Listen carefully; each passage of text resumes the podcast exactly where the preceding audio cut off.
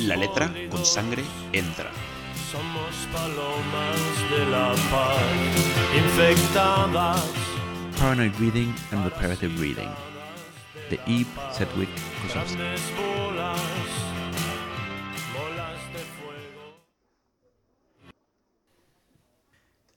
En las tesis sobre Feuerbach, escritas en 1845, Karl Marx decía, los filósofos no han hecho más que interpretar de diversos modos el mundo, pero lo que se trata es de transformarlo, invitando así a considerar el pensamiento como una suerte de herramienta política capaz de transformar la realidad. A principios del siglo XX, un grupo de intelectuales judío-alemanes, que conocemos como la Escuela de Frankfurt, se pusieron manos a la acción y crearon lo que conocemos como la teoría crítica, es decir, una forma de teoría que no busca saber cómo son las cosas, sino que busca las relaciones de producción, de poder o las formas de ideología que permiten que las cosas sean. En vez de analizar una canción de pop, desvelan la industria cultural y sus formas de producción, que determinarán por ende cómo es esta canción.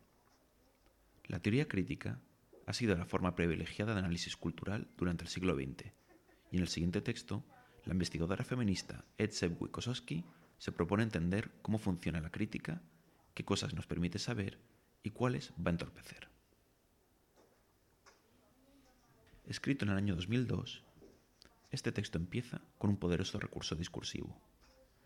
Nos cuenta la conversación que tuvo la autora con una activista que trabajaba con enfermos de SIDA en plena pandemia de la enfermedad en Estados Unidos. La autora le pregunta al activista sobre todas esas teorías de la conspiración que ponen al ejército o el FBI detrás de una campaña orquestada para acabar con la población afroamericana y gay a través de la diseminación de este nuevo virus. La activista responde que no le interesan mucho estas teorías. No van a ayudar a mejorar las vidas de las personas infectadas. Así la herramienta más poderosa de la crítica, buscar causas, parece que no ayuda a encontrar soluciones a los problemas determinados. Con esto, la autora nos introduce a la denominada hermenéutica de la sospecha, una tradición de pensamiento que se centra en analizar qué hay detrás de la realidad, qué ideologías, relaciones de poder, etc., se esconden detrás de las cosas. Esta tradición analítica, que nace en Marx, pasa por Nietzsche y Freud, se ha popularizado como forma de hacernos cargo de la realidad. Marx sospechaba de la mercancía, Nietzsche de la moral y Freud de las ideas conscientes. Detrás de cada uno de estos elementos está su verdadera causa, en este caso, relaciones de producción, relaciones de poder o el inconsciente con toda su complejidad. Según la autora, esta forma de pensar aprender se basa en la sospecha paranoide de que nada es lo que parece. Introduce así la figura de la paranoia no como una enfermedad mental, sino como herramienta epistémica, como una forma de conocer. La paranoia no como un diagnóstico, sino como una acción performativa.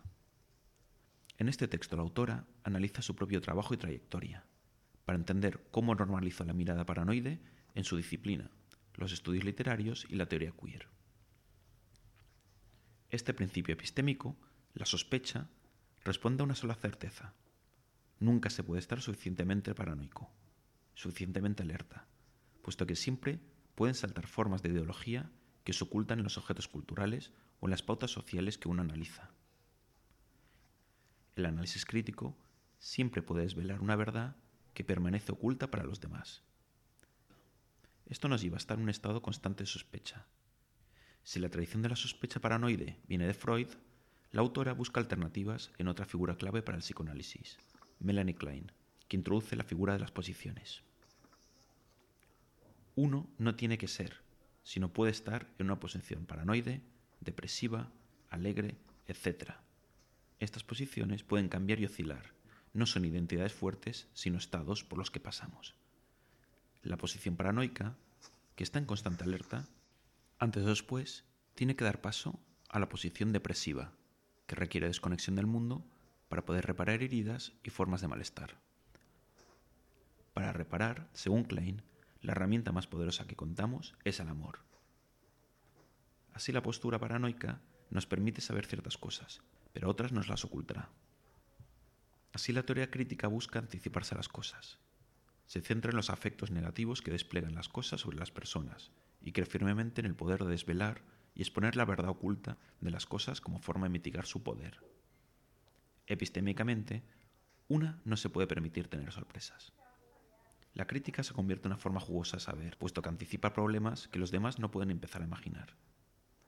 La autora se sirve del trabajo de Sylvan Tompkins para explicar cómo la teoría crítica hace un análisis selectivo de la realidad. Por eso, siempre termina encontrando lo que busca. En ese sentido, es una teoría muy fuerte. Si partimos de la hipótesis que detrás de lo social hay relaciones de poder, si las buscamos, siempre las encontraremos. Así, para evitar los afectos negativos, la teoría crítica se basa en una acción de la defensiva constante. El precio que se paga es que estar a la defensiva bloquea también, de forma preventiva, los afectos positivos. Bloquea la capacidad de construir algo nuevo, de disfrutar. Para evitar el malestar que nos va a producir, impedimos también el goce que nos pueden proporcionar las cosas o los objetos culturales. La lectura paranoica de la realidad pone toda la energía en saber cómo son en realidad las cosas. Así la teoría sospecha siempre de la práctica, de la materia, puesta que está llena de contradicciones. La crítica está especializado en desnaturalizar la realidad, en exponer, desvelar y señalar. Por eso es tan difícil crear algo nuevo desde la crítica. La crítica, a su vez, se ha normalizado como forma hegemónica de hacer análisis social o cultural. Desvelar la realidad te da privilegios epistémicos, aunque este desvelar no conlleve de forma directa a cambiar la realidad que estás interpretando. Por ello, para disipar la paranoia, la autora apuesta por abrir una ecología de saberes más suaves. Frente a la hegemonía de la lectura paranoica, nos incita a buscar formas de hacer lecturas reparadoras, que suturen y arreglen los problemas a los que nos enfrentamos. Formas de saber que lleven a prácticas de reparación y que nos permitan confiar y disfrutar de la cultura. Nos pone frente a un reto importante. ¿Jugamos?